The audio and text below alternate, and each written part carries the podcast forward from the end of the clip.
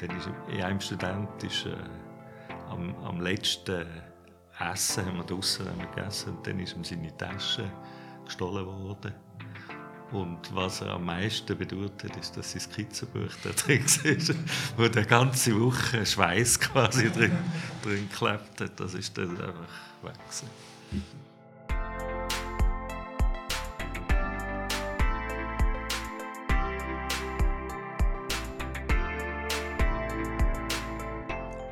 Das Institut Architektur der Fachhochschule Nordwestschweiz feiert heuer das 50-jährige Jubiläum. Seit einem halben Jahrhundert wird in der Region Basel Architektur gelehrt. Für uns Grund genug, die Schule genauer anzuschauen. Das tun wir nicht alleine, sondern werden in einer kleinen Serie verschiedene Personen, vom Dozierenden über die Assistentin bis zu Studierenden und Ehemaligen zu Wort kommen lassen. Wir erinnern uns zurück an Schlusskritiken, Studienreisen oder Semesterendpartys fragen uns aber auch, welche Rolle das Institut für die Region übernimmt, wie sich die Lehre entwickelt hat und wie die Zukunft aussehen könnte. Das Konzept ist einfach. Vor uns auf dem Tisch liegen einige umgedrehte Kärtchen mit verschiedenen Themen.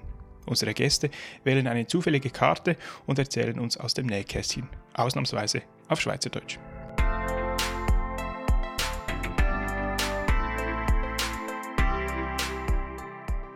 Unser erster Gast ist der Matthias Ackermann. Er ist 20 Jahre lang bis vor kurzem Professor am Institut, gewesen, drei Jahre davon als Institutsleiter. Diplomiert hat er 1986 an der ETH und ist seitdem selbstständiger Architekt in Basel. Zwischenzeitlich war er noch Assistent bei Michael Alder. Mit einer so langen gemeinsamen Geschichte mit dem Institut ist der Matthias der perfekte Start in unsere kleine Serie. In diesem Sinne, herzlich willkommen beim Architektur Basel Podcast. Neben mir ist der Lukas Grunz, mein Name Simon Heiniger.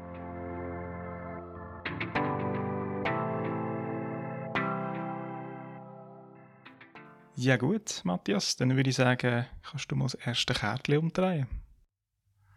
Anekdoten als Kritiken. da haben wir den richtigen, richtigen okay. Gast, glaube ich. Wie, äh, wahrscheinlich noch mehr von Studentenseite. Oder passiert dir das manchmal, dass dir irgendjemand, der du wieder triffst, der bei dir studiert hat, dir dann erzählt, an, an dieser und dieser Kritik hast du, hast du mir das gesagt?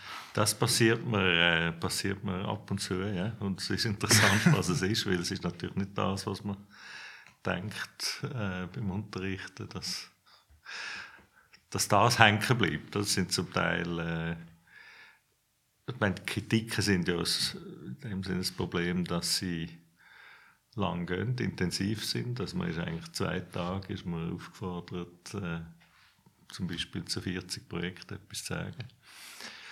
Und dann äh, sagt man natürlich zum Teil auch Sachen, die man bei genauer Abwägung vielleicht anders gesagt hat. Und das bleibt dann eben häufig.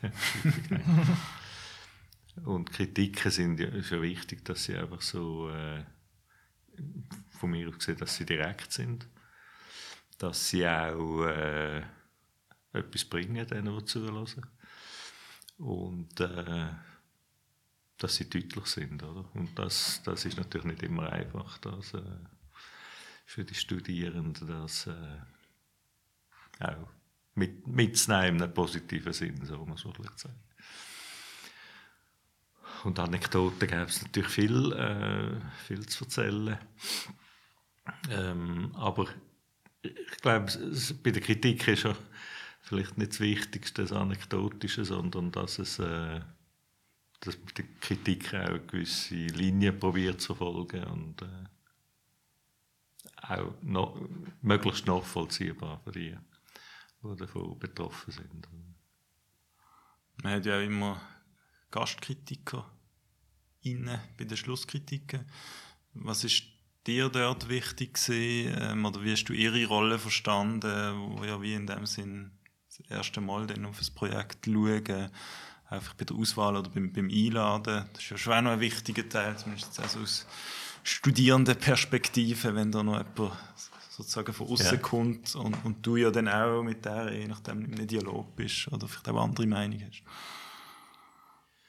Ja, die Gäste sind, sind wichtig, also nicht nur für die Studierenden, die natürlich wieder mal so eine, eine weitere, eine weitere Person haben, wo, wo ihre Projekte anschaut, sondern auch für die, die unterrichten, die Programme aufstellen, zum Reflektieren, ist das, was sie machen, auch wirklich äh, sinnvoll? Ist es zum Beispiel praxisbezogen oder bringt es Themen auf, die von Bedeutung sind ähm, im architektonischen Zusammenhang?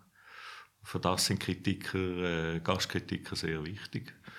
Und äh, es ist natürlich immer ein gewisses, gewisses Risiko, das ist klar. Da habe ich ganz unterschiedliche Erfahrungen gemacht. Also, ähm, ohne jetzt Namen zu nennen, hat es dann dort Gastkritiker gegeben, zum Teil, wo, wo dann wirklich eine Härte an den Tag gelegt haben, wo, also, wo wirklich schwierig war, auch so für mich zum, zum Zulassen, oder? Weil man, das kann man dann natürlich nicht steuern. Oder?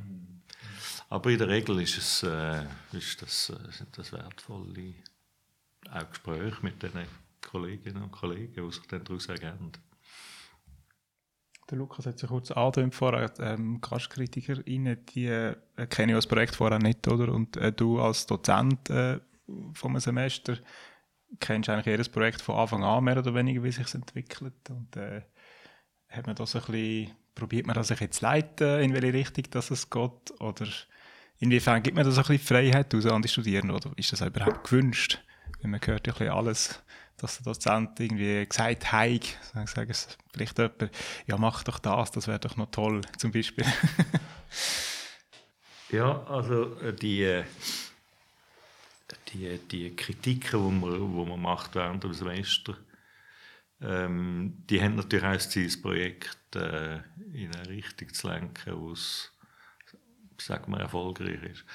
Aber es geht ja weniger darum, dass man, dass man Projekte hat, wo man jetzt selber genau gleich machen würde. Das, das darf es natürlich nicht sein. Oder? Mhm. Sondern es geht ja auch darum, im Studium zu lernen, äh, wie kann man eine eigene Position finden zu einer Fragestellung und wie, wie kann sich die in einem Projekt ausdrücken. Und das wird natürlich im Laufe des Studiums immer wichtiger. Also an der, an der Masterthesis dort macht es natürlich überhaupt keinen Sinn mehr, äh, jetzt zu lenken im, im Sinn, dass man gewisse Sachen verbietet oder sagt, das andere ist jetzt das Richtige. Aber in den frühen Semestern kann es natürlich auch Sinn machen, und sagen, das führt jetzt einfach nicht äh, führt dich nicht weiter im Sinne, dass du nicht lernst davon. Oder? Das, das steht ja immer im, im Vordergrund. Und die Gastkritiker, die haben natürlich andere, eine andere Rolle, weil sie das Schlussresultat, also das Schlussprodukt quasi ansehen und äh, anschauen. Und das ist natürlich in unserem Beruf so, dass es am Schluss schon darauf ankommt, was denn, was denn wirklich da ist. Also im richtigen Leben, was dann gebaut ist, aber im Studium, was dann das Projekt, das Projekt ist. Und fürs Lehren ist natürlich der Prozess das Entscheidende. Das ist auch klar. Ja, mir ist das, glaube ich, auch, vor allem im Bachelor, wie du ja gesagt hast, also mir ist es oftmals so gegangen, dass ich vielleicht im zweiten, dritten Semester rum ähm, dass man irgendwie einen Hinweis oder einen Tipp bekommen hat, äh, ob das von der Assistenz oder vom, von der dozierenden Person war, ja, probiert doch mal das aus. Und im ersten Moment haben wir nicht begriffen, warum zum Teufel sollte man jetzt das machen. Und dann erst, vielleicht sogar erst nach der Schlusskritik, haben wir dann plötzlich so, aha, darum damals, oder? Ja. Und ich glaube, das ist schon noch, also habe ich noch als, als toll empfunden. Äh, nachher hat es dann einmal ein bisschen genervt, wenn man eigentlich schon eine Idee gehabt hat, einen Master und gefunden hat, ah, das wird jetzt eigentlich probieren, aber jetzt weiß ich das noch wissen. Das ist noch, ja. Also ich habe da eine Anekdote mit dir, die ich beisteuern kann. Das war im Master, gewesen, das, Semester, das letzte Semester vom Luca im Schöntal, wo du an der Schlusskritik mein Modell äh, sehr äh, direkt angesprochen hast. Und in dem Moment habe ich das nicht so gut vertreibt, weil wir viel geschafft und, und ich hatte so kleine, es ist so ein Mauerwerk und ich habe so kleine Steine aufgeschichtet, aber natürlich nachher mit einer Woche Distanz habe ich sagen, ja, das Modell ist einfach nicht, ist nicht zielführend gesehen. Ich, ich habe da wie meine Energie auch völlig falsch eingesetzt das ist ja schon, eben, was du sagst, wenn man es dann so setzen dann ähm, muss man oft äh, im Rückblick eingestehen, ja, hat natürlich schon, hat schon irgendwie hat schon seine Berechtigung gehabt, aber dass man je nachdem als Student dann in der Situation, wo viel geschafft hat, auch äh, so ein bisschen widerspricht oder es nicht so lustig findet, ist glaube ich auch ähm, in der Natur der Sache. Ja, Widerstand ist natürlich ein guter Antrieb grundsätzlich, oder? Weil das fördert eben die eigene Position. Die kann man ja in so einer Situation dann auch entwickeln, oder? Wenn, wenn einfach immer alle sagen, das ist gut gemacht und so muss es sein und so weiter, das, das bringt einem nichts. Oder? Ich habe mich in diesem Semester, jetzt kommen wir, jetzt kommen wir natürlich du, du hast in diesem Semester äh, ja, so Akkord, das Thema mit äh, Musikakkord. Ja, und gehabt. Intervall, ja. Intervall, ja. Und dann hast du das äh, in einer Zwischenkritik auf der nicht Blockflöte, aber irgendwie so Klangstärke. Ja. Klangstärke du es vorgeführt, was Terz ist und was Quartet. und das habe ich dann auch gesagt, das habe ich einfach wirklich doof gefunden. so. Einfach von der Performance, von der Performance her. Nicht, inhaltlich ist es natürlich interessant, aber so, eben, dass plötzlich ein Student wird, aber so äh, Klang. das ist ja merkwürdig. Aber trotzdem noch das Thema, das uns einfach bei Architektur Basel beschäftigt. So die, du hast gesagt, dir ist wichtig, eben klare Anspruch, auch wie die Themen zu adressieren und, und so wie auch relativ klare Worte zu finden. Inwiefern ist dir das auch wichtig über das Studium aus? Oder findest du, nein, das ist eben der Ort vom Studium, ähm, wo, das, wo das wie auch berechtigt ist und nachher dann so in einem kollegialen Verhältnis oder wo auch immer man sich dann wieder antrifft, ist das vielleicht wie nicht mehr, nicht mehr, nicht mehr angebracht. Oder, also das, das ist etwas, wo, wo, wo wir uns glaube ich, auch immer mal wieder fragen, so auch eben unter Kollegen, eine Form von Kritik, natürlich immer respektvoll, wobei das ist in diesen Kritiken ja normalerweise auch. Ähm, wie, wie schätzt du das ein? Was ist auch da dazu deine Haltung? Ja, ich meine, so wie wir, wie wir äh, die Architektur betreiben, sagen wir in der Schweiz mit äh, Wettbewerb, mit äh, gegenseitigen Jurierungen, mit den Kommissionen, wo man auch wieder Projekte beurteilt, ist man natürlich immer wieder mit so Situationen konfrontiert. Und ich glaube, das ist eine große Qualität.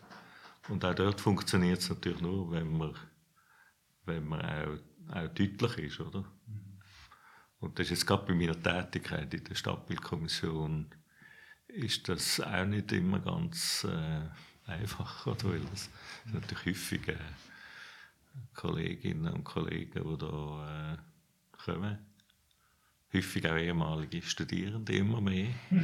und äh, ja, dort, dort, wenn man es dort nicht sagt, nachher passiert einfach nichts. Oder? Also, dort, dort muss man wirklich äh, Klartext, äh, äh Klartext reden.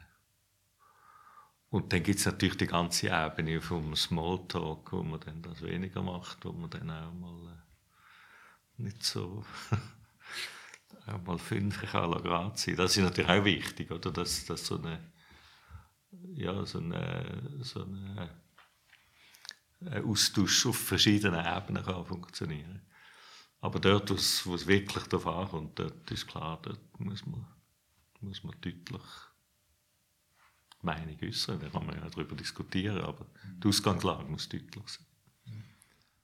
Das, was ich immer ein bisschen seltsam gefunden habe während dem Studium, ist äh, die Frage, wie man auf die ganz technische Note kommt, die am Schluss im, im Zeugnis, oder wie immer das geheißen hat, äh, drin gestanden ist, irgendwie 4, 7, 5, 5, 2, 5. Kann man das überhaupt festmachen? Also das Resultat von einer Schlusskritik an so einer Note? Ja, ich meine, die Noten, also was noch interessant ist, wir machen ja Noten eigentlich im, im Kollektiv, also jetzt im zweiten Jahr, wo ich jetzt war, sind das äh, drei Assistierende, drei oder vier Assistierende und, und ich. Und wir machen Noten eigentlich laufend im, während der Kritiken. Und dann vergleicht man sie. Und in sehr vielen Fällen, also ich würde mal sagen 90 Prozent, ist das in einer sehr kleinen, in einer sehr kleinen Abweichung. Also wo man äh, und es lohnt sich ja dann auch nicht auf jeden Zehntel noch äh, weißt, das probieren genau so genau kann man es natürlich gar nicht machen aber so die die äh, die, die Noten die jetzt sagen wir halben Notenbereich ist, die, die kann man eigentlich sehr schnell, in den meisten Fällen, festlegen. Und dann gibt es einzelne Fälle, die sehr weit auseinandergehen. Und dort muss man dann natürlich darüber reden. Oder? Warum ist jetzt das so? Warum sieht jemand das äh, als gute Arbeit an und der andere find, findet sie sogar ungenügend? Und dort ist es interessant, natürlich das Gespräch wieder zu führen, warum, warum ist jetzt das so? Was ist jetzt besser und was ist weniger gut? Und dort kommt dann häufig natürlich auch der Prozess noch ins Spiel, oder? Also nicht nur das Schlussresultat, sondern auch das, was war bei der Entwicklung vom, vom, äh, vom Projekt, wo, wo dann ich natürlich auch nicht so Einsicht habe wie die Assistierenden, die das machen. Und Noten, es ist, es ist ein bisschen eklig für alle Beteiligten, oder? aber im Unterschied zur Kritik, wo natürlich jeder auch hört, was er will. Oder so. Oder? Also, man redet nicht immer über alles, kann ja nicht bei jedem Projekt über alle Aspekte diskutieren. Und es hören nicht alle alles. Es gibt Leute, die hören nur, wenn man sie, wenn man sie lobt oder sie verstehen. Ja, sie, sie haben einfach das Gefühl, sie sind die Größten und alles, was man sagt, ist eigentlich eine, eine Lobpreisung von ihrem, ihrem Projekt. Und dort ist die Note dann natürlich auch so ein bisschen äh, dann kann man es natürlich wie festmachen. Oder? Also es, ist, es gehört in diese Kategorie oder in eine andere. Aber die Noten sind natürlich eher ein eine lästige, lästige Sache für, für alle Beteiligten. Vielleicht noch ein Zug zu den Kritiken. Ähm, ist ja auch so eine Frage von der von den Mitteln, also Darstellung vom Projekt. Du hast jetzt zuletzt auch mit, äh, mit Beamer-Präsentationen immer geschafft. Ähm, was ist dir da wichtig? Ähm, oder wie, ja, wie, also, was, was sind die Rahmenbedingungen? Das Modell zum Beispiel, wo man vieles daran kann diskutieren Oder findest du, das soll man auch wie immer ausprobieren und experimentieren? Oder gibt es so wie Themen, eben, das, kann sich ja vorstellen, irgendwann gibt es den Druck, die Plan gar nicht mehr, weil, weil man sehr digital zeichnen und man hat gerne Corona erlebt, aber wie, ja, was sind da so Themen, die dich beschäftigen oder wie, wie denkst du, wird sich das auch weiterentwickeln? Also Qualität vom, vom Plan als Diskussionsgrundlage und vom Modell sind natürlich vor allem, dass sie maßstäblich sind. Mhm. Das ist, glaube ich, in der, in der Ausbildung ein wichtiger Punkt, dass man lernt, maßstäblich zu denken, was, was eben gerade bei der heutigen Art, wie gezeichnet wird, tendenziell ein bisschen verloren geht. Oder? Weil man ist immer äh, ja, äh, an den Details und am Städtebau gleichzeitig, was, was ja eigentlich nicht schlecht ist. Aber so, dass man, dass man quasi äh, maßstabsgerechte Darstellung pflegt, das ist natürlich der große Vorteil vom Plan. Und in der Kritik ist es der Vorteil, dass wir natürlich gewöhnt sind, auch, oder dass man mit der Zeit eine Routine bekommt, zum maßstäbliche Plan richtig einschätzen, was, es, was das für den Maß bedeutet. Äh, äh, sind die konstruktiven Elemente äh, glaubhaft dargestellt oder nicht? Was aber, also früher hat man ja einfach aufgehängt und dann sind Modell gesehen und dann vorher ist der Lehrkörper gesehen und dann die, in der nächsten Reihe die interessierten Studierenden und in der zweiten nächsten die weniger interessierten und, und hinten sie, äh, sind sie am Gameboy abgehängt. Und die hinten, gut, das hat sie auch nicht interessiert, aber sie haben auch nicht gehört, was vorher geredet wird und sie haben vor allem nicht gesehen, was an den Plan besprochen wird. Oder? Darum haben wir jetzt so das System mit dem Catwalk entwickelt, wo man eigentlich einen langen Tisch hat mit dem Modell und man sitzt vis-à-vis, -vis, wie bei der Modeschau. Und dann wird auf einer Seite mit dem Beamer präsentiert, dass alle sehen, was das Projekt überhaupt ist, äh, was es geht. Und dann haben wir aber Pläne auch äh, noch maßstäblich. Einerseits als Übung, dass man das lehrt, solche Pläne zu machen und dann dort aber auch kann gewisse Sachen dann an den Plänen besprechen. Hat auch den Vorteil, dass es nicht so äh, quasi front, es ist ja nicht frontal, es ist äh, ja, eben so die, die, die Abstufung gibt es dann eigentlich nicht, sondern man sitzt eher an einem grossen Tisch und ja. verhandelt die Themen. das, das hat sich eigentlich recht gut bewährt. Oder? Wollen wir das nächste Zettel aufmachen? Ja. Master an der Spitalstraße, ja, das ist äh, natürlich eine tolle, tolle Geschichte. Der, wo, der, wo der Master an der Spitalstraße war, hat das natürlich äh, ist, ist eine sehr gute Situation für den Master, weil man natürlich in der Stadt war und weil man so äh, ja, wie an einem, an einem speziellen Ort war, wo man das hätte können, äh, den Kurs auch in einer sehr kompakten Art äh, quasi führen. Oder? Man hat schlechte Infrastruktur gehabt, aber das also schlecht, äh, hat einfach keinen Vorlesungssaal oder keine Mensa und keine Bibliothek und so weiter gegeben. Aber das ist natürlich von mir aus gesehen äh, bei weitem kompensiert wurde durch, durch, die Räumlichkeiten und die Lage, die Lage in der Stadt. Was aber ein bisschen nachteilig war, ist, dass es so Bachelor und Master natürlich wie so Trend war. Das haben wir immer ein als komisch empfunden. Und wir haben dann so ein Zirkulationssystem gemacht, dass wenn jemand im Master unterrichtet hat, ist er jedes dritte Semester ist er wieder im Bachelor gegangen und, und, und so hat es eigentlich einen gewissen er, er, hat das auf der Ebene von der, von der Dozenten zumindest jetzt den, den Austausch gegeben.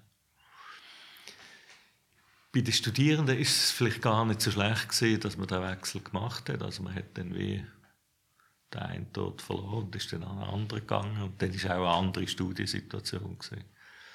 Das ist vielleicht heute, wo alle in Mutten sind, ein bisschen, ein bisschen anders, oder? Weil, weil man so quasi zusammensitzt. Aber es war eine gute Zeit, gewesen, natürlich auch, weil man ein bisschen vom Institut weg war und ein bisschen, ein machen was man will.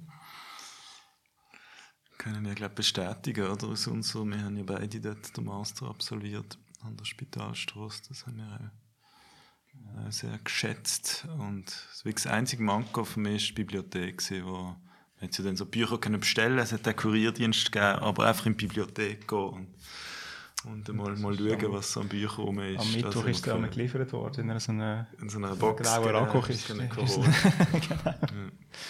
Aber Schneuke gross hat man natürlich nicht können in der Bibliothek. Das ist schon so. Ja, und dann hat es auch die Vorträge gehabt, oder, wo dann die Leute aus den Büros gekommen sind und so. Das ist, äh, das ist schon gut, schon gut gesehen dort. Ja. Ja, die waren ziemlich gut besucht. Gewesen. Also wenn man da noch das Gefühl hat, man kommt vom Atelier nebendran noch zwei Minuten vor Beginn noch schnell reinhocken, dann ist man fast nicht mehr, hat man nichts mehr gesehen. ja, ja, ist man dort in der schlechten, schlechten Ecke. Zwei Gläser durch, über, über den Hof haben wir knapp. Mit Stützen irgendwie noch vorne dran. genau. Ja, und dann ist es natürlich auch so mit, dem, mit dieser Nachbarschaft, oder, mit dem Architekturbüro, was dort im Hof gab, und mit dem ETH-Studio, das ist, und mit den Architekten, das ist natürlich wirklich so ein gut, guter Hof gewesen dort. Und es hat einen Parkplatz gehabt. Das, das habe ich gerade ansprechen. Ist, mir ist immer gesehen, als wäre ein Parkplatz für dich. Also, ist das nur ein, ein Gerücht oder ist das so gewesen? Ja. Werden wir so stehen. Ich denke, wir gehen, gehen ja. zum nächsten Thema weiter. Mittagsvortrag und Keynote Lectures. Ähm, ist auch eine Gelegenheit zum externe einbeziehen in, in so in Unterrichtsgefäß. Das ist, äh, natürlich auch eine interessante interessante Form. Ähm, die Keynote Lectures sind also ganztägige Veranstaltungen mit äh, Gästen, die eigentlich nicht Architektinnen und Architekten sind. Und dort hat es, glaube ich, auch ein paar ganz äh, interessante gegeben, aber auch solche, die, wo, wo ziemlich gescheitert sind. Dort, dort ist man dann halt wie, äh, man ladet jemanden ein und weiß nicht, äh, kann der überhaupt äh, mit, mit Leuten ins Gespräch kommen, kann er etwas vermitteln oder lebt er einfach in seiner Welt und, und kann, kann gar nicht äh, das, das weitergeben.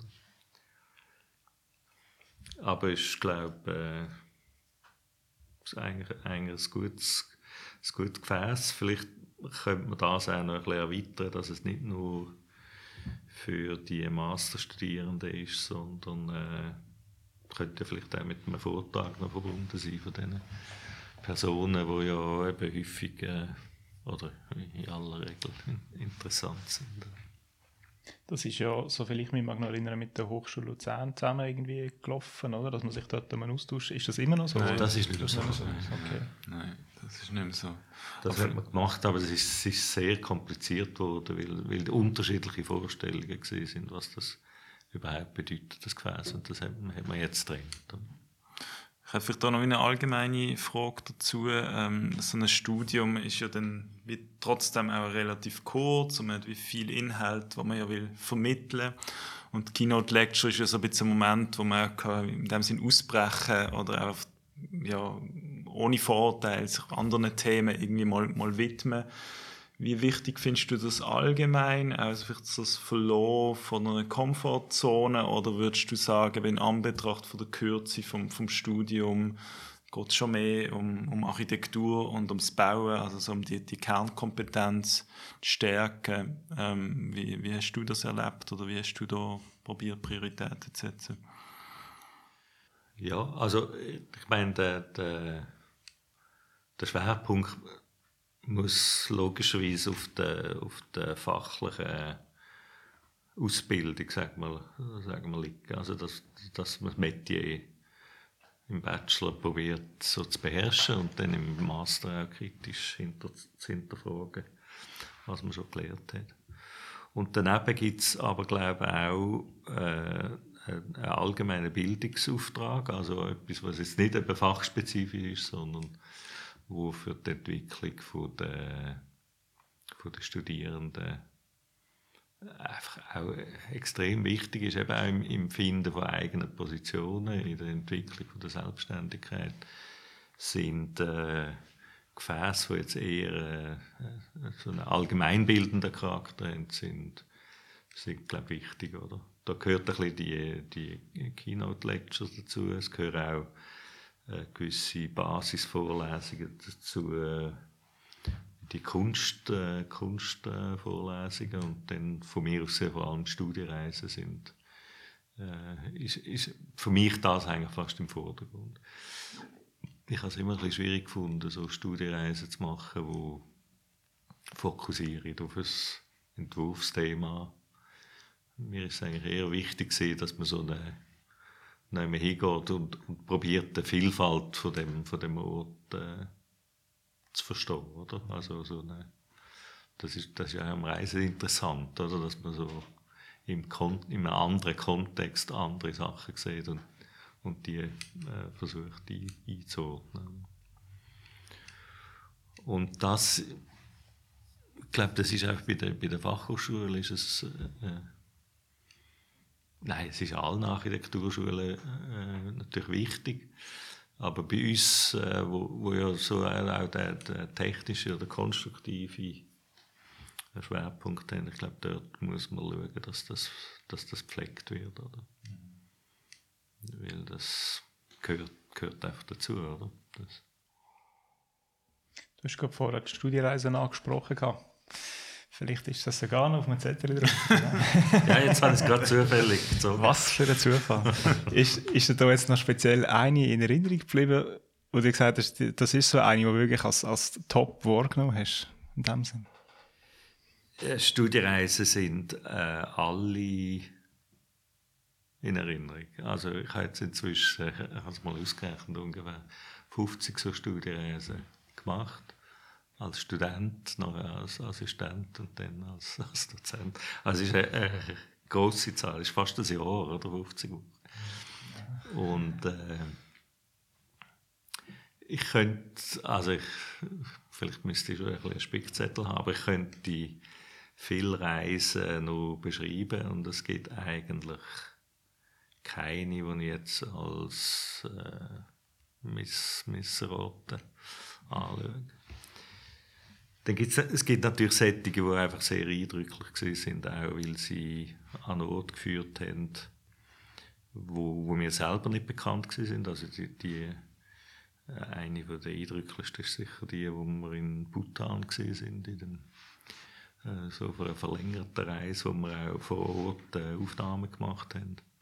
Das ist klar, das ist einfach eindrücklich, weil es auch sehr äh, exotisch ist in dem Sinne. Und dann äh, haben wir sehr schöne gehabt, der Donau entlang, sind wir mit dem Velo gegangen. Das ist natürlich auch ein Highlight. der Lukas lacht nebenan. Genau, das ist, äh, Nein, ist, äh, das ist ja immer auch so, eben, wir haben von der Komfortzone geredet vorher und es ist immer auch ein Ausloten, was ist wenn, wie gut möglich. Aber am Schluss in Budapest im Gellertbad ähm, Wellness ist definitiv in bester Erinnerung geblieben. Aber so vielleicht schon noch die Frage, über Studienreise, jetzt gerade auch, äh, wo du dann bist äh, Professor gesehen, Auswahl von der Destinationen, wie, ist das mehr deinem Interesse nachgesehen oder hast du so wie, eben, hast du trotzdem mit Themen gesucht oder vielleicht Bauten, die dich interessiert haben oder einfach Kulturräume? Also wie, wie, was ist dir dort wichtig gewesen, so bei der, bei der Planung und Auswahl? Also die glaube, wichtig bei der Studienreise ist, dass man etwas macht, was einem selber interessiert. Sonst, sonst ist es, äh, macht, wirklich, macht keine Freude und auch keinen Sinn. Und äh, dann ist, ist natürlich wichtig, eben, dass man das Programm so macht, dass es, äh, dass es eine gewisse Vielfalt hat. Also, dass man nicht nur äh, in eine Richtung äh, geht. Häufig hat es auch ein, ein, äh, ein ein Schwerpunktthema gehabt. Äh, Wohnungsbau oder einmal sind wir in Konzert, äh, Konzertsaal in äh, Paris und London noch. Also so ein, so ein Schwerpunkt, das ist, ist glaube ich, wichtig. Und dann gibt es aber natürlich auf diesen Reisen viel so, wie soll man dem sagen, Beifang oder so. Also das, was man dann, wenn man dort ist, äh, auch noch dazu, dazu nimmt. Oder? eben auch so ein bisschen die Idee, dass man, dass man ein, ein Gesamtbild bekommt und nicht nur, äh, nicht nur irgendeinen Ausschnitt. Oder? Ja, das ist. Äh, ja, wir sind ja auf einer Bahn zusammen gesehen. Das ist, äh, für, für, mich auch, wenn ich an mein eigenes Studium zurückdenke, sind das so, so Schlüssel, Schlüsselmomente, die Studienreise. Oder? ist unglaublich wertvoll. Also was mir blieb, ist von der Reise mit dir, vor allem die in Spanien, wo wir gemacht haben, von Barcelona nach Bilbao. Das ist dort im Bhutan-Semester gesehen, wo wir dann so in reduzierter Größe auch noch die Studiereise, mhm. oder du auch noch die, du hast zwei Studiereisen in einem mhm. Semester. Mhm. Ähm, was mir dort einfach geblieben ist, und das ist die erste Studiereise mit dir, ist skizzieren. Also sich das auch Zeit nehmen an einem Ort mhm. ähm, und, und halt wirklich auch das Zeichnen, was dann ja wieder unser Handwerk letztlich mhm. ist. Oder das. Zeichnen von, von Räumen, von, von baulichen Situationen, von, von, von Stimmungen. Ähm, das ist mir einfach geblieben, dass du da auch entsprechend Zeit eingerechnet hast, weil das braucht es ja dann auch, dass man nicht einfach vom einen Gebäude zum nächsten und möglichst viel baut an einem Tag will, will anschauen. Also so das Zeichnen und dann auch in der Gruppe, so wie die Beobachtung, es hat mit Beobachten zu tun letztlich, äh, zu diskutieren, das, das ist ja. mir in Erinnerung geblieben. Also das Tempo ist natürlich ein wichtiger, ein wichtiger Punkt und dass man, dass man etwas auch wenn man dort ist, aufnimmt, wo man dann auch mitnehmen kann. Oder? Also da ist das Zeichnen natürlich äh, ist einfach ein gutes Medium, oder? Weil man, also da habe ich auch wirklich viel, viel äh, Erinnerungen, also Moment vom, vom, äh, vom Zeichnen, oder? Also Istanbul in der Hagia Sophia, wenn man sagt, in einer Stunde treffen wir wieder zum über Zeichnungen reden. Das ist natürlich so das sind wirklich so starke, starke Momente. Oder? Weil äh, man kommt einfach in einen anderen Modus, wenn man, wenn man zeichnet. Oder? Man, kann, man kann den Sachen wie nicht, wie nicht äh, ausweichen. Und äh, es hat natürlich ganz unterschiedliche Zeichnerinnen und Zeichner dabei gehabt. Das ist auch noch, ist auch noch eindrücklich. Also es hat... Äh, Leute gehabt, die, also grundsätzlich, es hat mich erstaunt, wie, wie, wie Skizzieren eigentlich ein Thema ist. Also es ist nicht etwas, das verschwunden ist, sondern viele können eigentlich recht gut äh, äh, so zeichnen. Es trauen nicht alle nachher das zeigen, das ist aber auch kein Problem. Und dann hat es natürlich äh, virtuose, virtuose Zeichner und Zeichnerinnen dabei gehabt, wo also, das ist wie eine Sonder Sonderbegabung, oder? Aber das ist ja nicht das, was man jetzt primär sucht in dem Moment, sondern man sucht eigentlich das Beobachten, oder? Und auf einer Reise, wo wir in Portugal gesehen sind, ist die, dramatische Situation gesehen, dass der, dort haben wir auch, auch viel gezeichnet und äh, dann ist in einem Student äh, am, am letzten Essen haben wir draußen gegessen und dann ist ihm seine Tasche gestohlen worden. Und was er am meisten bedauert ist, dass sein Skizzenbuch da drin war, wo der ganze Woche Schweiß quasi drin, drin geklebt hat. Das ist dann einfach weg. Ja, ich habe noch ähm, einen Moment in Erinnerung, wo wir, ähm, da sind zusammen, vielleicht sogar die einzige Studienreise, die wir zusammen gemacht haben, äh, ganze Gebiet Köln, Landschaft, Kunst. Das ist glaube ich auch im Schöntal-Semester vermutlich. Ja, ja. Und ähm, das habe ich als sehr schwierig in Erinnerung gehabt, dort zu skizzieren, weil es äh, weniger um Architektur gegangen ist, wie um, um das Ganze drumherum eigentlich auch, wie das miteinander wirkt. Und man, so, ja. man hat nicht gerade so den Moment gefunden, was einem interessiert hat. da ist mir am Schluss fast ein bisschen Stress gekommen. In 10 Minuten ist die Versammlung, wo man da alle anschaut. Und ja, Ich weiss immer noch nicht, was ich zeichnen soll. Das, ist so das habe ich noch irgendwie so ist mir noch geblieben. Ja. Dass es eben gar nicht so einfach ist, wo fängt man an, denn richtig, weil ein Foto ist noch schnell gemacht, aber zeichnen ist dann etwas anderes. Ja, das finde find ich einen guten Hinweis. Also das Tempo, Tempo ist wichtig, oder? Wie, wie, wie schnell reist man? Das, und das kann man ja im Normalfall in so einer Gruppenreise kann man das ja nicht machen, oder? Aber wir können es natürlich steuern, indem wir einfach sagen, das Programm ist ist nicht zu dicht, oder? Das, das ist immer wichtig gewesen. Und dann ist aber beim Skizzieren, finde ich interessant, äh, am Anfang, bevor man den ersten Strich macht, muss man eben das fragen, was interessiert mich da überhaupt, oder? Mhm. Was, was, um was geht es da eigentlich? Und, und jetzt habe ich eine halbe Stunde an einer, an einer Zeichnung, also muss ich mich eigentlich entscheiden, äh, zeichnet die Fassade oder den Innenraum oder irgend so etwas. Oder? Und das gehört natürlich zum Prozess, die Entscheidung, was, um, um was geht es jetzt da eigentlich. Was, das ist beim Fotografieren natürlich anders, weil da knipst man es einfach ab und dann hat man alles, aber man hätte es eben nicht müssen entscheiden Und die langsam, der langsamste Zeichnungstag, der, der kann mich auch erinnern, das ist in, in Anatolien, gewesen, sind wir in, in Kappadokien es so äh, Höhlenarchitektur, so Kille, wo in die Höhlen rein und Wohnhäuser, alles ist einfach in die Höhlen rein. Und dann haben wir so einen, äh, einen Guide gehabt, der uns dort geführt hat. Und das ist eigentlich, äh, der ist für Trekkings zuständig eigentlich, oder? Also, dass er die Leute so durch die Gegend jagt und wieder zurück. Und dann sind wir dort äh, in so ein Tal rein und dann die erste so eine Höhlenkille, oder? Und dann haben wir gesagt, da müssen wir jetzt also eine halbe Stunde bleiben, oder? Und dann haben alle entzeichnet. Und nachher ist man irgendwie 200 Meter weiter, dann ist irgendein Wunderraum oder etwas. Dann wieder, oh, komm, eine halbe Stunde brauchen. und dann ist das Essen natürlich immer wichtig, das ist klar, das hat dann auch stattgefunden.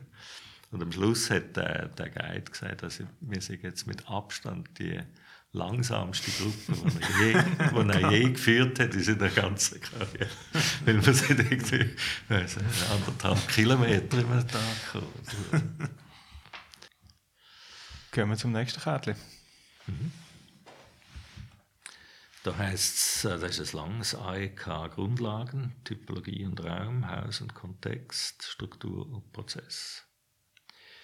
Ähm, das ist ja im Prinzip so das Gerüst im Aufbaustudium, also im zweiten und im dritten Jahr. Und das haben wir äh, relativ früh hat man das entwickelt. Also der, der Begriff AEK, wo ja man diskutieren könnte, wie, wie gut der marketingtechnisch ist, ist ja eigentlich äh, etwas gewesen, was wir vor 20 Jahren äh, von unseren Vorgängern Schule ja gegründet haben, eigentlich übernommen haben. Oder die, die Idee, dass man äh, anhand von diesen Themen unterrichtet. Ähm, und man hat dann das weiter, äh, weiterentwickelt. Und die drei Begriffspaare, also eben Typologie und Raum, Haus und Kontext, Struktur und Prozess, die probieren eigentlich so eben das Gerüst zu bilden äh, zu den Fragen, wo man in, im Bachelorstudium im zweiten und dritten Jahr äh, vorbeikommen sollte. Und das ist einerseits, also der, die Typologie und Raum meint eigentlich so das, was man vielleicht jetzt am ehesten mit, äh, mit architektonischer soll man sagen, so architektonische Grund, architektonisches Grundwissen vielleicht, oder? Das ist etwas, wo man jetzt im Wohnungsbau eigentlich vor allem, ist das jetzt angesiedelt. Weil der Wohnungsbau natürlich äh, sich sehr gut eignet, um die Fragen von der Typologie äh, zu diskutieren. Das betrifft natürlich nicht nur den Wohnungsbau, aber im Wohnungsbau ist die Typologiefrage, äh, glaube ich, eine der zentralen. Was auch zum Wohnungsbau gehört, ist Haus und Kontext. Also das ist dann das nächste Semester, wo man probiert, städtische Fragen oder Kontextfragen generell äh, einzubringen.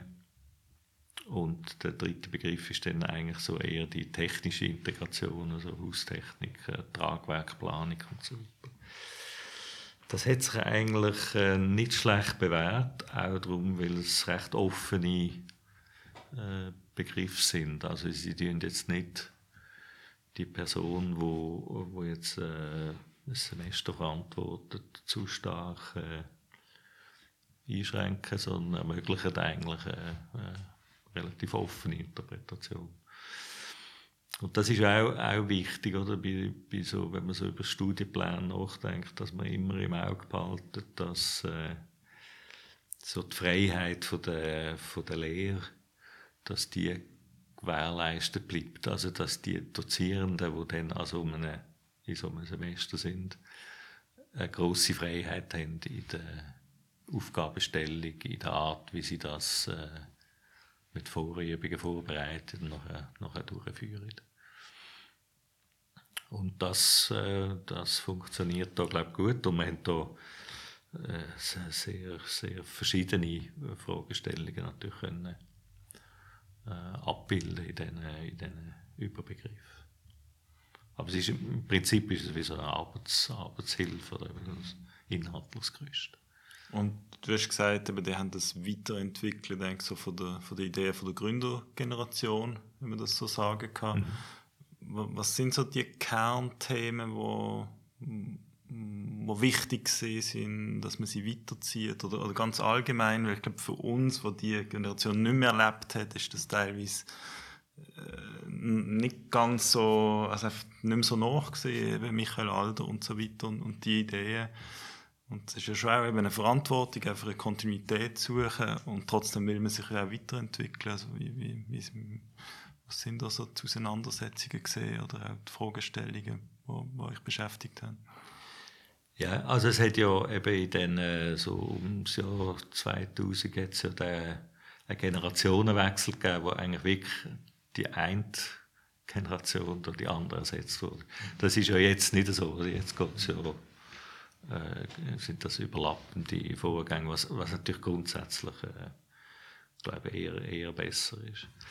Aber die, die, die Gründer, also die, die Generation der Gründer vom Institut, die haben das ja äh, eben 1972 das Institut äh, aufgebaut. Also die haben das von, von Grund auf können, äh, können erfinden.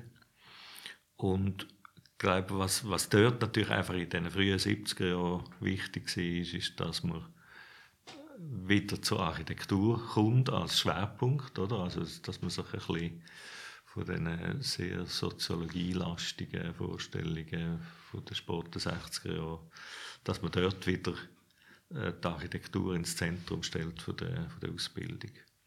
Das ist natürlich vor allem an der ETH passiert, äh, dem Aldo Rossi und so weiter. Aber das ist nachher dort die Grundlage gewesen. Und was eigentlich interessant ist an dem, an dem Begriff AEK, was ja heißt Analyse, Entwurf und Konstruktion, ist, dass man eben nicht äh, den Entwurf quasi als abstrakte oder allein, allein wichtige Fragestellung anschaut, sondern dass man es einbindet in den, in den Analyseteil auf der einen Seite, wo die Ausgangslage ist, und in den konstruktiven Bereich, wo ja dann quasi die Umsetzung von dem Entwurf betrifft.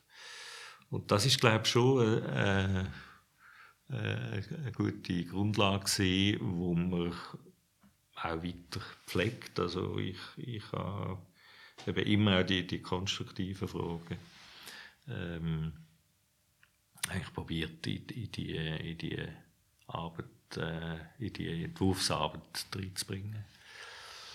Und das andere ist eben der, der fächerübergreifende Projektunterricht, also dass man ein Projekt schafft und dort eigentlich probiert, möglichst viel andere Fächer, eben Tragkonstruktion oder konstruktive Fragen, soziologische Fragen, zu integrieren ins, äh, ins Projekt.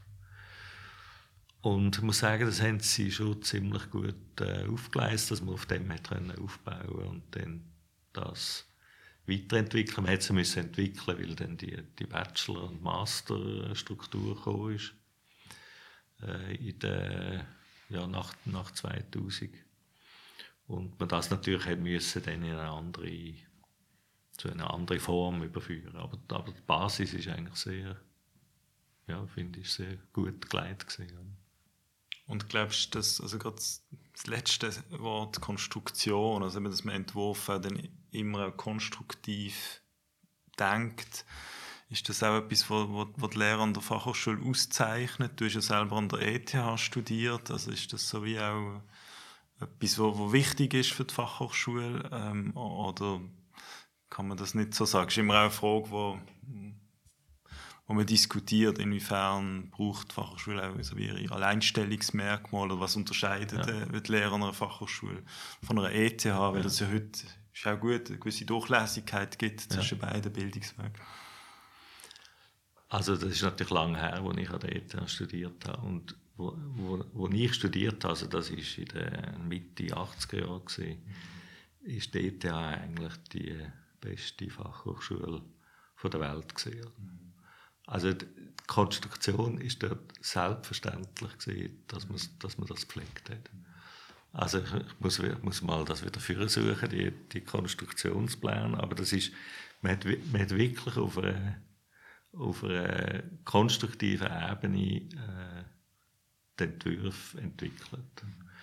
Es war also nicht so gewesen, wie das vielleicht äh, heute, also ich kann jetzt auch nicht für alle Kurse von ETA wirklich äh, reden, aber es gibt heute natürlich eine viel breitere äh, Sicht auf die Frage an der ETA und das ist, ist auch richtig, oder?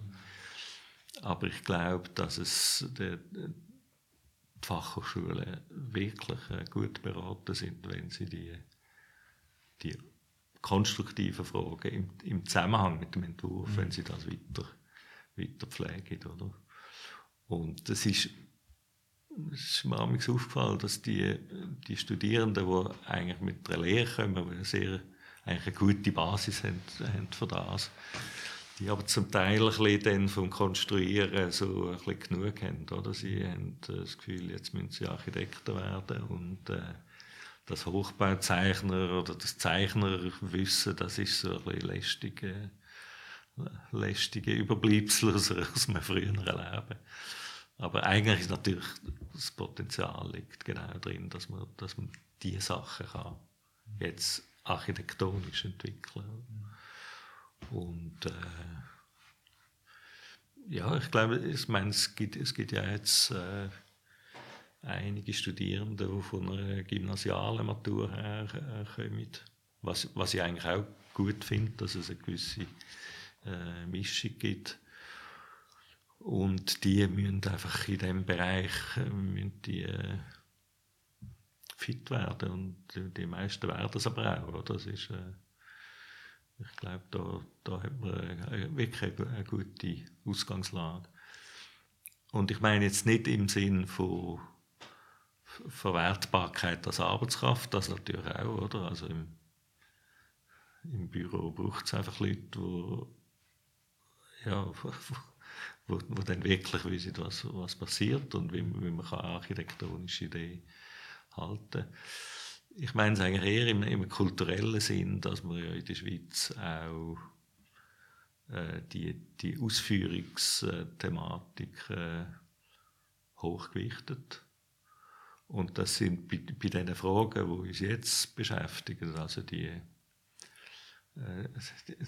die, die, die ganzen sagen wir, postfossilen Fragen, dort, wenn man es nicht konstruktiv kann, dann kann man es nicht. Oder? Es ist nicht da längt es halt nicht mit irgendwelchen Konzepten, sondern die Frage entscheiden sich am Schluss wirklich auf der Baustelle, oder? Kann, kann man sagen.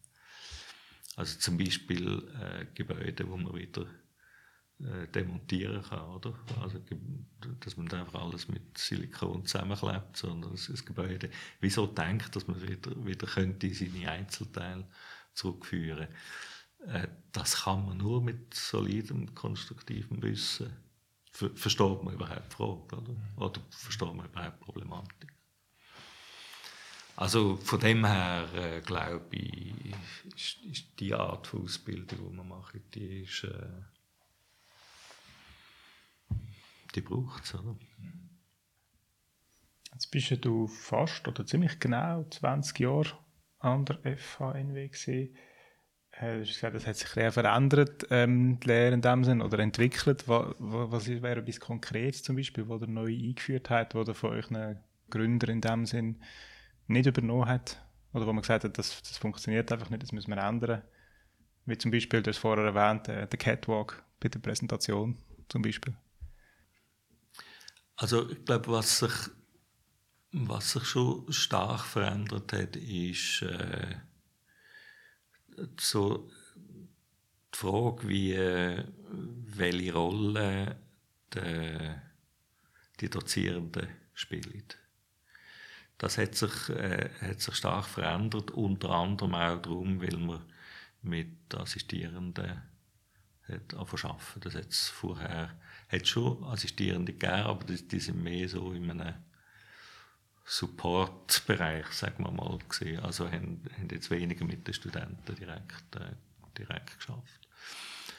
Und das hat natürlich zu einer Veränderung geführt von der, von der Rolle von der, von der Dozierenden. Oder? Die, die sind zu Zeiten der Gründergeneration sind die viel näher bei den Studierenden gesehen das ist auch, auch so, so gewollt gewesen. Es ist zum Teil, ich habe das nur erlebt so als Diplomexperte, ist es äh, auch problematisch gewesen, weil das dann so, ja, kann man sich vorstellen. Das ist, man kann natürlich nach, nach so einem Meisterklassenprinzip kann man schon auch äh, funktionieren, aber ähm, das, ich habe das jetzt dort eher äh, schwierig gefunden, oder? Die, die ganz direkte Nähe. Ich meine, wir sind ja kein großes Institut, wir haben noch genügend äh, direkte Kontakt zwischen äh, den, Professoren und den Studierenden. Ähm, aber ich finde den Mittelbau finde ich äh, unglaublich äh, wertvoll für das Entwickeln von so einer, von so einer Schule. Oder? Dass es nicht einfach eine quasi so bipolare Situation ist, oder? Wo, wo natürlich auch ein riesiges Quell ist, sondern dass man mit dem, mit dem Mittelbau eigentlich andere Arten von, von Vermittlung auch kann, kann machen kann. Man kann viel mehr auch im, im diskursiven System arbeiten, also dass man Sachen abwägt oder, mit, äh, mit den Assistierenden. Ich meine, es fängt schon bei der, bei der Programmgestaltung an und geht dann eben bis zur Beurteilung von der Projekt, was ich vorher äh, gesagt habe. Und äh, es, es, es gibt einfach ein, ein, ein besseres, von mir aus gesehen, eine bessere Breite in der, in der, in der Ausbildung. Also das ist ein wichtiger Punkt. Und dann das, das ganze Bologna-System, äh, wo ja dann eingeführt worden ist, so wann ist das bei uns? 2005 oder so, Grössenordnung. Mhm. Hat uns gezwungen, das Ganze, was früher natürlich so ein bisschen, fast ein, bisschen ein anarchisches System war, bei, den, bei, den, bei der Gründergeneration, das hat man wie müssen systematisieren. Also man hat müssen Modul bilden, man hat müssen äh, das Curriculum konsistent äh, entwickeln, wir müssen Bachelor und Master definieren, was ist das eine und was ist, was ist das andere. Und das hat, glaube ich, auch schon, schon einfach die Auseinandersetzung um die Frage hat, äh, hat natürlich auch viel Klärung gebracht von, äh, ja, wieder von, von der Frage, wie tut man unterrichten, wie kann man Persönlichkeit der Studierenden entwickeln.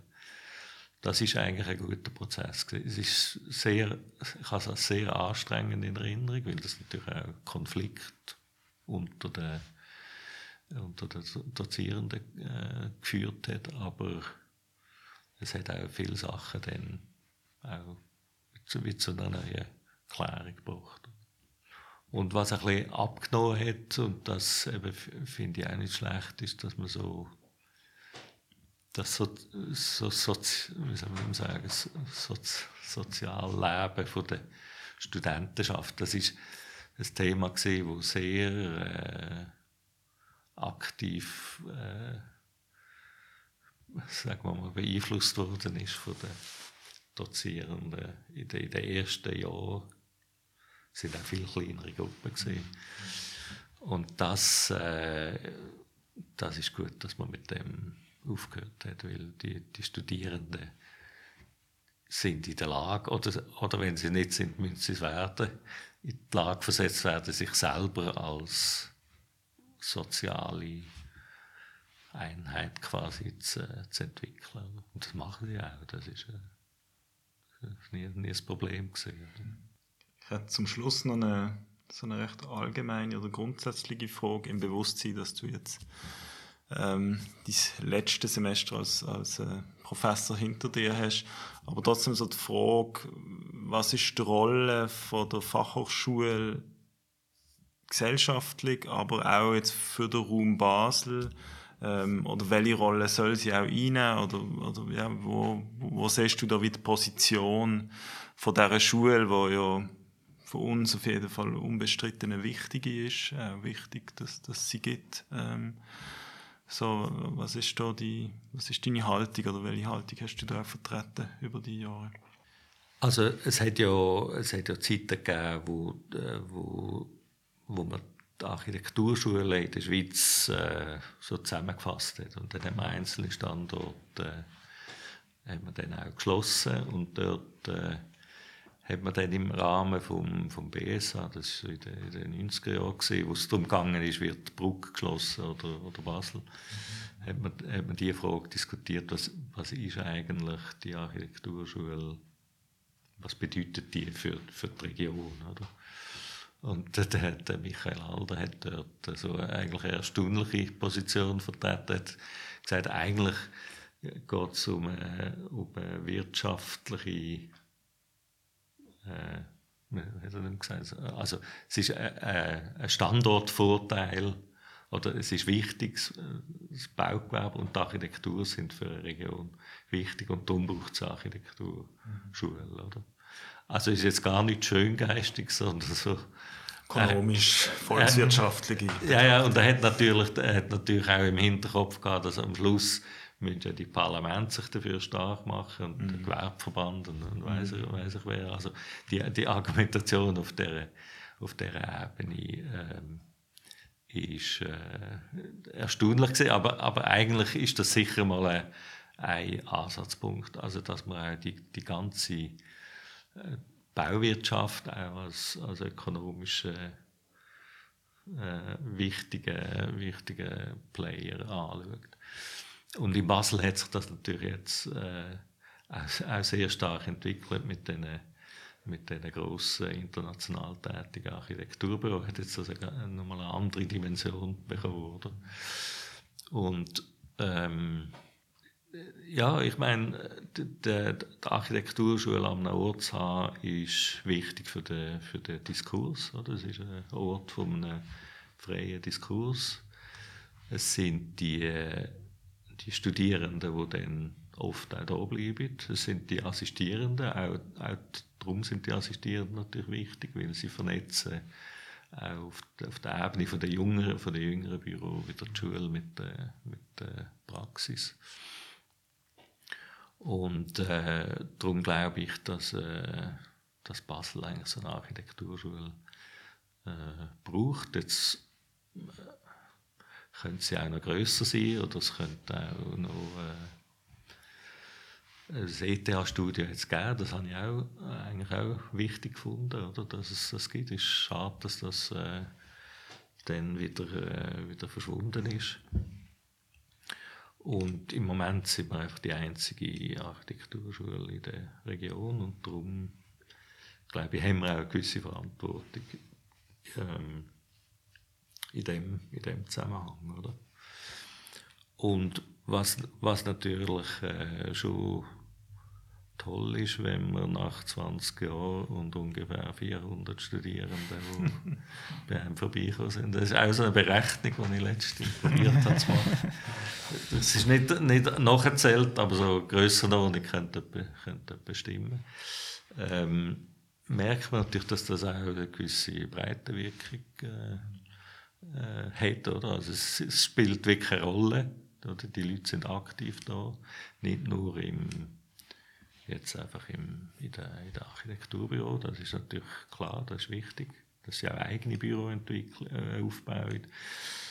Ähm, aber auch ähm, in den in der Verbänden oder in dem, was ihr macht. Äh, das sind natürlich extrem wichtige Sachen für die Region und für ihre architektonische Kultur. Also ich glaube, äh, es ist schon gut, dass es das Institut gegeben hat und weiterhin wird geben, oder? Also man muss auch Sorge dafür tragen natürlich. Dann würde ich sagen, freuen wir uns auf die nächsten 50 Jahre, wo das Institut Architektur wirkt in der Region und sagen dir besten Dank, Matthias, dass Merci, du vorbeigekommen bist bei uns. Gerne. Merci.